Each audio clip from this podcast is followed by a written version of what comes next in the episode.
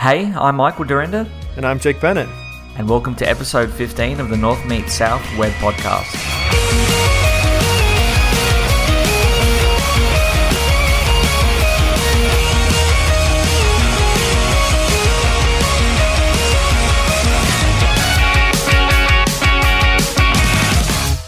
Hey, everybody, welcome back. It's been a couple weeks. Uh, I feel like we say that every single time, but I'm going to give a couple excuses here anyway. Not too long ago, my daughter uh, was admitted to the hospital, which is never a fun time.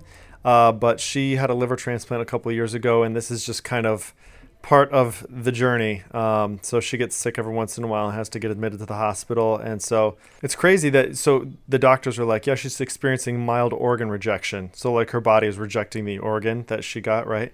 Which seems insane. It's very scary, but it's actually pretty common for these these patients to to have some sort of rejection, which is weird because I always think like organ rejection that's like worst news you could possibly get for somebody who's received an organ, you know? But uh, anyway, everything's looking good, but that's kind of taken up a lot of my time recently. So I'm very thankful and grateful that that's kind of behind us for the time being. She's still on some meds and whatnot, but um, doing well. So that's been taking up my time. And now it is the American holiday of Thanksgiving. Michael, you guys don't celebrate Thanksgiving. How dare you? Yeah, we basically don't celebrate a lot of anything, do we? It- it No would be Halloween? nice. No Thanksgiving? Yeah. You guys are just We do have terrible. Christmas. Just terrible. And Australia Day. Australia Day, right? So what is that? Tell me what that is. Uh, it's it's kind of divisive now because for a long time it was the celebration of the settlement of Australia, the landing of the first fleet, and all that sort of stuff, and that's kind of taken a darker turn in the last I don't know, I guess ten years or so when our indigenous culture has sort of started um, looking more of it as an invasion day, and they don't they don't want to celebrate Australia Day because it was the day that you know white man came to the country and slaughtered their families Oh, and all that sort of stuff. So one of one of our states has actually just announced that next year they're going to change the date of Australia Day so it doesn't coincide with the landing of the first fleet. Um, and there's obviously a lot of backlash from that Oh, from yeah. the you know, from the privileged privileged white folk. So yeah, I mean it's probably just easier to move the date. It is what it is, right? Yeah, no, it's, pro- it's pro- I mean it's probably easier just to move the date and make everybody happy. Um, Yeah, that doesn't seem like too big of a deal. yeah. Obviously, if you move the date to make the indigenous folks happy, then you're going to upset all the, you know, the quote unquote Aussies that like, it's been like that for 200 years, sort of thing. So, Yeah, and plus you gotta you gotta go you gotta figure out like holiday schedules. That's probably the bigger thing. You know what Mm. I'm saying? It's like everybody kind of plans already around this one date. So if everybody switched at the same time, that'd be fine. But if you have like one state changing and then the rest of them not, then you got families who are trying to get together on one day and it's a different day. That might be a little bit Yeah. messy. But yeah. yeah, so there's that. Um, but other than that, we don't really get excite- excitement. Yeah. oh, that's bummer, dude. We had speaking of excitement, we had some excitement here this morning. Uh, we had all just kind of woken up and we're hanging out in the living room. There's like my wife has four other siblings, and all of the siblings are here with their kids at her parents' house. And so we're sitting in the living room and the lights go out. We're like, that's weird. What? That's odd. Okay.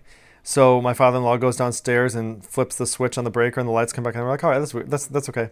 So I see what I think to be like. Uh, it's a cold morning. I see out front, out the front door, what I think to be dryer vent steam coming out of the side of the house. You know, no big deal.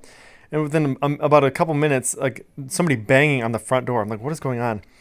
So I open the front door, and this lady's like, "Your house is on fire." I'm like, "What?" So I look, and there the the light that's usually next to the door there was like a ball of flame. So it was like melting the siding on the house. It was like fire. So everybody freaks out, and all the kids run into the garage. And my father-in-law goes and grabs his fire extinguisher and puts it out. The all of the fire trucks from everywhere came. I've got video of it. I'll have to put it up on Twitter. Uh, the kids were pretty excited that the fire trucks came. That was cool. But thankfully, they this lady stopped and Yeah. told us because it could have caught the rest of the house. She, you know, we found out pretty quick. Yeah. It was a little bit scary though. So glad to be safe. Yeah. Just as well there was someone walking around the streets early in the morning, I suppose. Yeah. Oh, it never happens either. I mean, like, they were out in the middle of nowhere. Yeah, So right. that was, uh, yeah, that was definitely uh, a blessing that somebody like was kind enough to stop and let us know that the house was gonna, you know, was catching on fire. Yeah.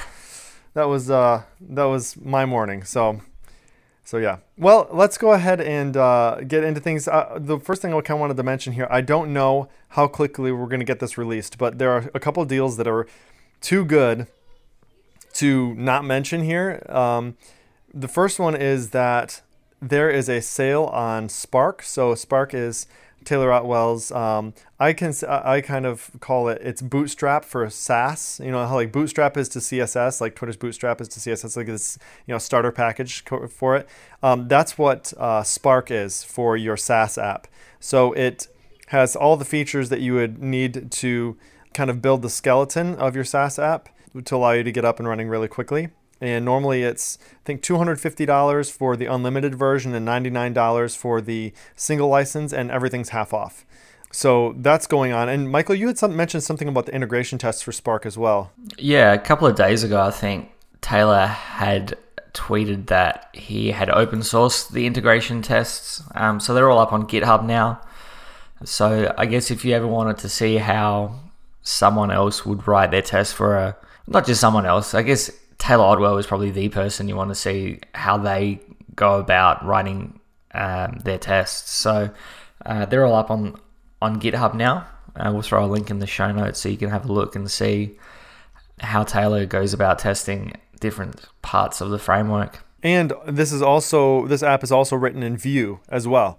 So this might be a good um, starter for those of us who are kind of just new to Vue and uh, trying to figure out how we test that front end stuff as well. So that might be interesting to take a look at it. So even if you miss the deal on Spark, uh, you've got you've got that to look forward to. Kind of in the same vein as testing, uh, Adam Wathan has a course that he's been working on really hard for the last I don't know five six months. He announced it at Laracon 2016 uh, US. That's going to be called Test Driven Laravel. Michael, would you mind talking a little bit about that, kind of what the project is he's building and, and kind of what the goal of it is? Yeah, so a lot of a lot of testing content that you find out on the internet is very very like foo bar baz. It doesn't really have any real world use. Um, it sort of gives you a very rough outline of how things work, of what you might do, of what certain functions are. What Adam's done with test driven Laravel is he's basically building a comprehensive course that is step by step from idea to finished product, uh, where he's building this this application called Ticket Beast, which is allowing event promoters to go out um, and create an event to list tickets for it, to process payments for it, to sell the tickets, all of that straight away, taking you through basically how you would test a real life application. So he, he basically has some example videos up on his website for test driven Laravel, and he's been releasing some as he goes along to his uh, to the mailing list for that. So you can get in and get some early looks at it. I've I've been speaking with him a bit about it over the last month or so as he's been progressing through it and the quality of the content and basically looking at that and going this isn't that hard I should be doing it more often and it's it's encouraging me now in my work projects and also my side projects to be more proactive about writing my tests first. So it's comforting to know that the way that I was doing testing previous to watching any of these videos was the way that someone else was doing it and and that really it just came down to being too lazy. So um, yeah. yeah, it's good, and uh, it's cool too because like you know from from idea all the way to completion, it's cool to uh, it's almost like you're pairing with him uh, on this stuff. So you're uh, thinking about, okay, how would I do that specific thing? And then Adam is saying, all right, here's how I would do it, and here's how I would test it. And uh, not only the easy things, right? Like you said, not foobar baz, like these are very cookie cutter examples, but uh, all right, I need to hit Stripe. How do I build a uh, test for that? I need to generate a PDF. How do I build a test for that? all these messy real life scenarios that are not often tested when you're looking at like a screencast or a quick tutorial. He yeah. covers all that stuff. So I think it's about 18 hours of video content, which is number one, it's ambitious that he's literally created an entire app in 18 hours. Yeah. So you get to see every single piece of it in 18 hours. It's done, start to finish. So that's crazy in and of itself, but it's just a lot of really valuable content. I've been able to see kind of like he kind of has them like 1.1, 1.2, 1.3. I've been able to see the one dots and the two dots, and it's really really good stuff so I've learned learned a ton just even in in looking at what he's kind of pre-released to his newsletter people. Uh, so I think what he's doing is he's going to have almost like an early release on Tuesday. I don't want to spoil what he's going to call it, so I won't announce it for him. but I think he's going to have a early release for those people who are really interested in getting uh, getting their hands on it, and he's giving a really pretty deep discount on it. Uh, so I would encourage you guys, if you didn't find any great Cyber Monday deals, hold out for uh, Adam's Tuesday deal, and and uh, you won't be disappointed. I promise. Absolutely. Uh, let's see what's up. There's also a um, 50 percent off on O'Reilly books, which uh, Matt Stauffer, congratulations on publishing Laravel up and running. I know it seems like it's been a really really long time coming, so uh, I know that's a huge kind of burden lifted uh, off him, and that's 50% off on Monday as well. So typically the ebook is $40. You can get it for 20 bucks. So uh, I've read a pre-release copy of it, and uh, again, really really awesome book, and you can learn a lot even in just the first couple chapters. So 20 bucks, well worth it. Yep, definitely. Highly recommend the book. Yep, yep, absolutely. Michael, we had talked a little bit about a, a problem that I was kind of having this last week uh, with these huge upload sizes. And I had talked to you a little bit about it.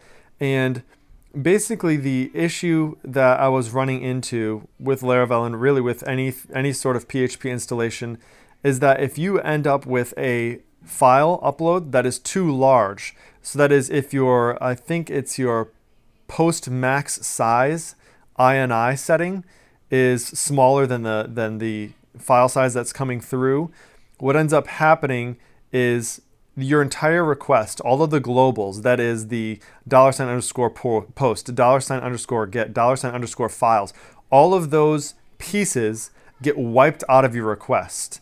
And you had done some research, I think. And why why did you say that was? I know that the, you said there was that you looked into it. I think.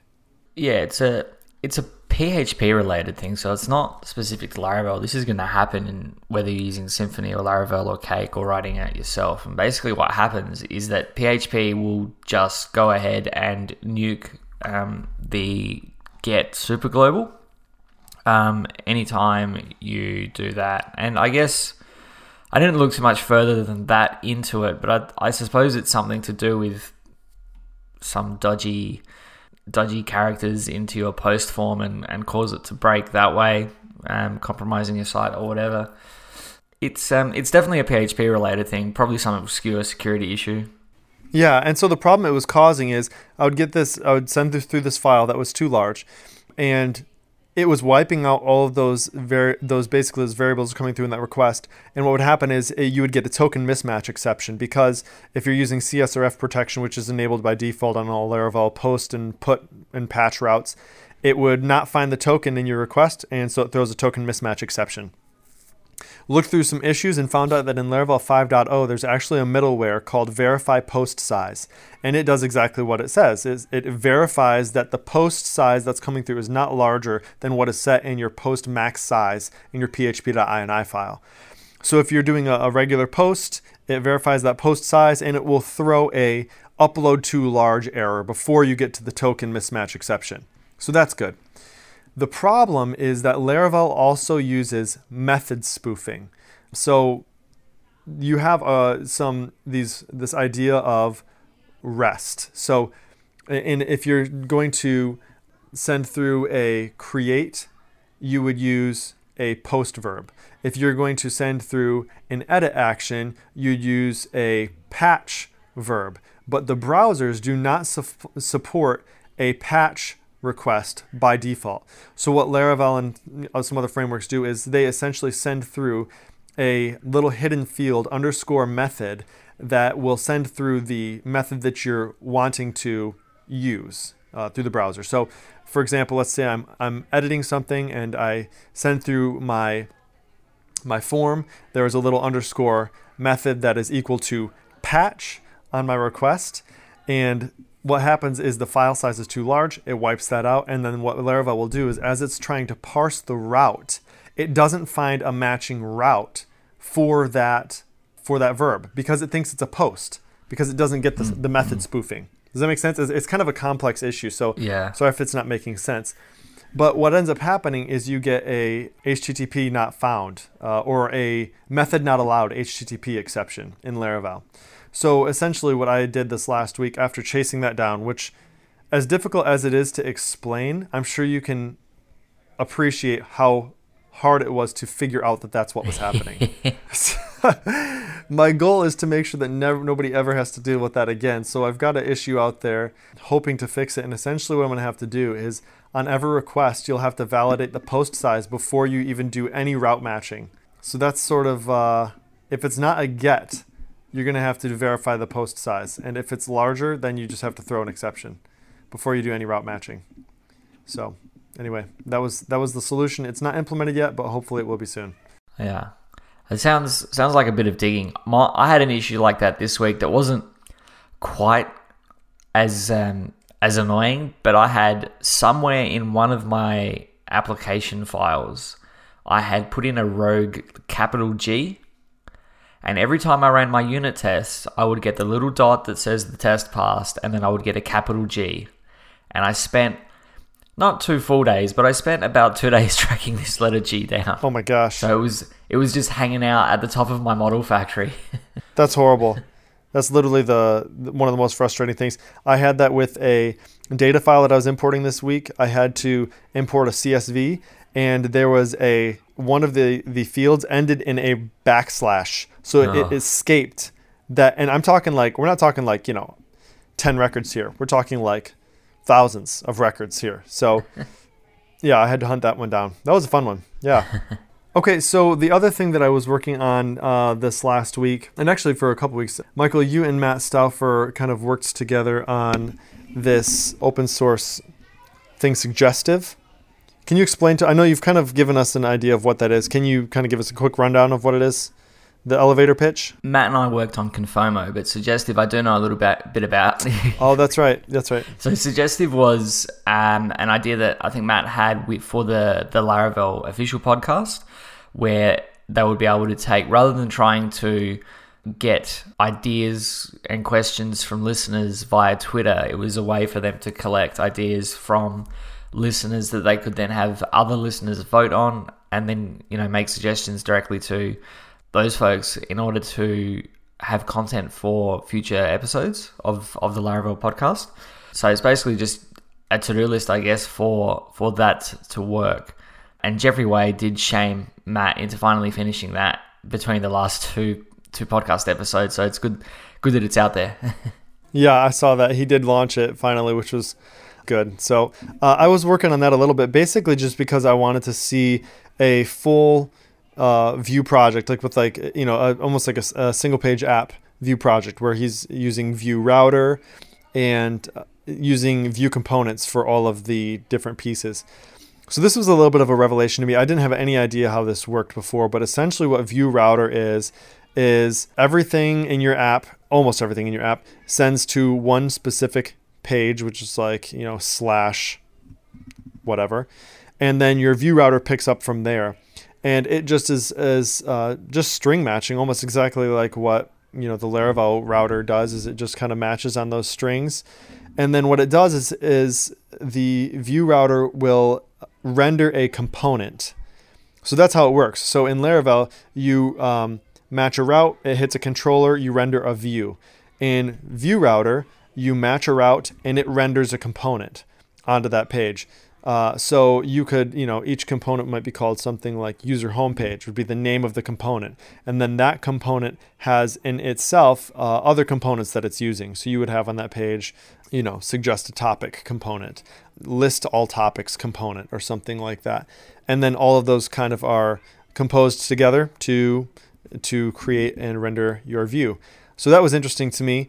But the problem that we were having is that property syncing was turned on for these components. So you can pass properties from your parent down to your child components. And if you have property sync on or prop sync on, what happens is anytime you change one of those properties in your child, it syncs that data back up to the parent components.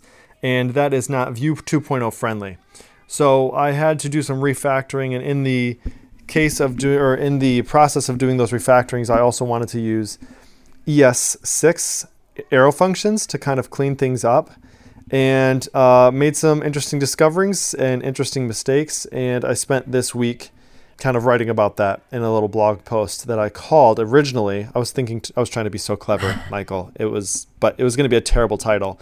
Vue S6. So like V U E S 6, right? Vue S6.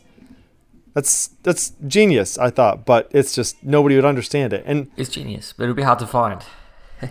exactly, that's exactly what I was thinking. You're you're not doing anybody any favors by naming it Vue S6. Good luck remembering to t- how you know how to type that in, or if somebody's looking for how to use arrow functions and things like that Yeah. with their Vue components, they they'd never find it.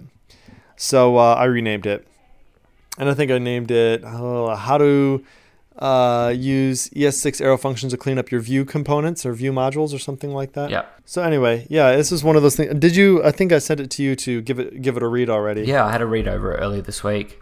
You're one of my you're one of my editors. Yeah. What'd you think? I thought it was pretty good. Um, I've, I mean, because I was at the same way that you sort of mentioned at the top of that post, more arrow functions are better.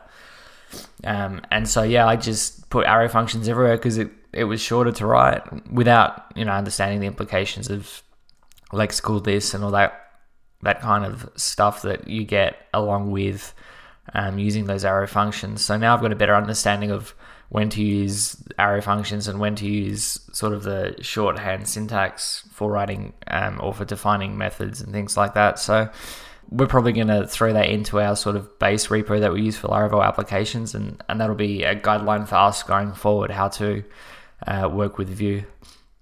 So thank you for that. That saves me some writing. Yeah, absolutely. And that's kind of what I was going for too is okay, when is it appropriate to use arrow functions? Because that's exactly what happened. I started using arrow functions, which, if you haven't looked into those, essentially what they are is, and you know how in Laravel, if you or in PHP in general, if you're trying to use an anonymous function, you have to type function, paren, and then your function body. Well, imagine if you could just kind of take that function and drop it. Jack um, Jack Frew would love that. You know, he's that's that's he talked about that not too long ago. It's just these function, you know, this word function littering your entire code base all over the place. So that's sort of what arrow functions are like in, in ES6 is you kind of get to drop that function and you just keep the parens and then you just do a little arrow operator and then your function body. So I started using those throughout the code base and Matt Stauffer reviewed my pull request and said, well, you know, we probably need to make this consistent. If you're using them down here, you should probably use them at the top level too. So I started changing everything out and everything broke. everything broke. The entire thing. It was a mess. And so I was talking to some guys, and Andrew Del Prete, who is like my JavaScript guru go to man, said, uh, you know, it might be the lexical this. I'm like, lexical this? What is what are you talking about? And essentially what that means is that when you use an arrow function, it doesn't have its own context for the their you know their keyword this. It just inherits this from whatever the parent scope is. And i'm sure i'm saying that a little bit wrong but when this is really handy is when you need to have access to your Vue component. Uh, so for instance if you're doing a http if you're doing like an ajax request out to get some information and then when you return it, let's say you're going out to get a list of topics from an endpoint, an API endpoint. And when you return those topics, you want to set those as a data item in your Vue component. What you used to have to do is at the very top of your method, you'd have to say something like let VM equal this. So that holds the value of this in the variable VM. And then after you've done your HTTP, your AJAX call out, and your callback function, then you'd have to say, okay, VM.topics equals the topics that were returned. Well, now you can just say this topic, this topics equals topics. Um, so anyway, it's it's a little bit confusing to explain on air. Uh, give it a read though. It's it'll definitely kind of help you clean up your Vue modules. It looks a lot nicer, and it's not it's not difficult to learn. It just takes somebody explaining it. So.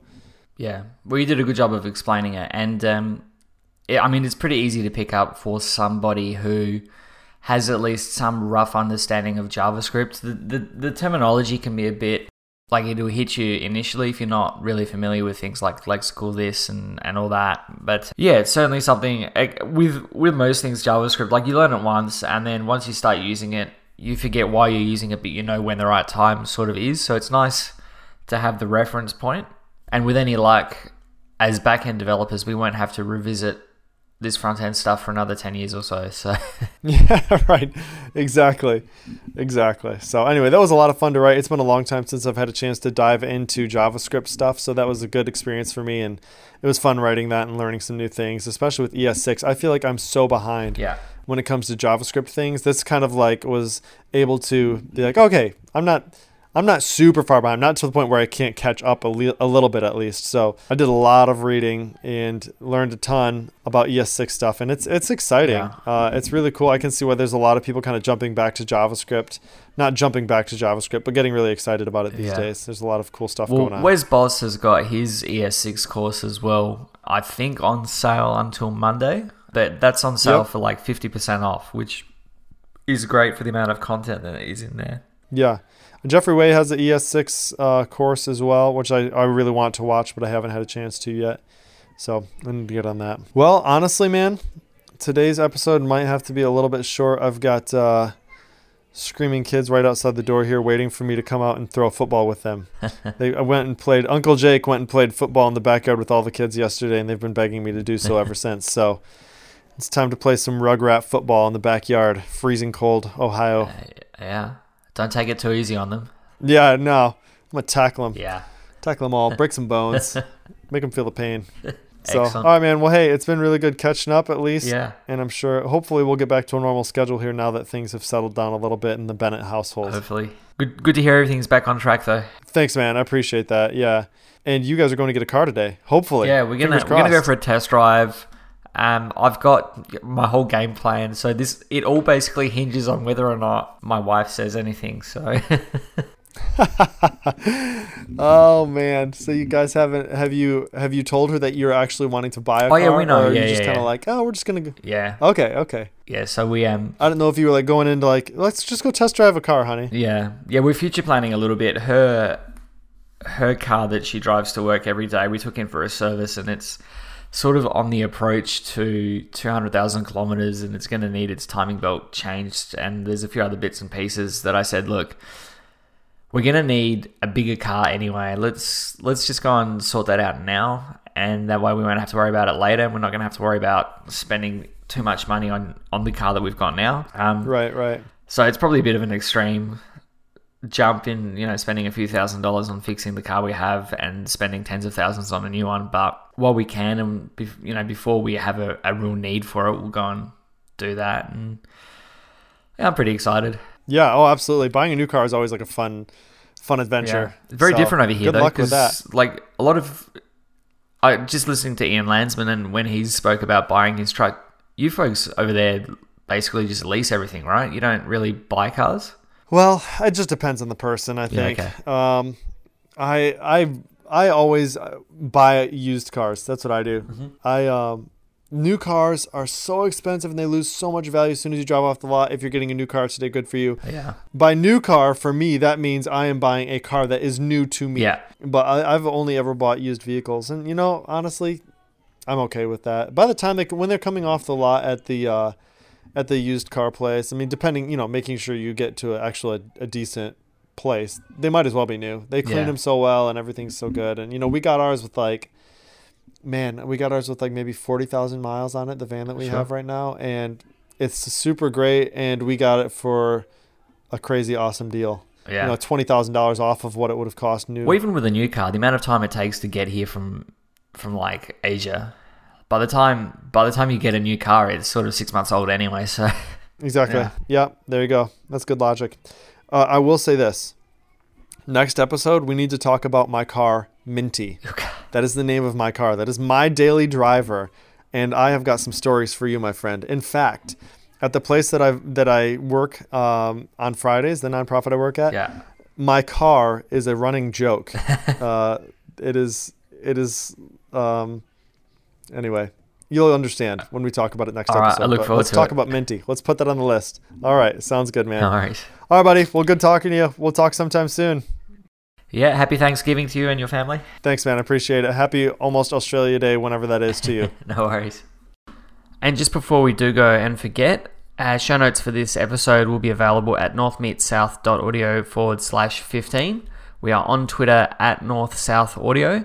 And as always, If you could like and rate us five stars in your podcatcher of choice, that really helps us get in front of more uh, people um, and helps uh, to get some new listeners. All right, man. Take it easy. Yeah, bye. Bye.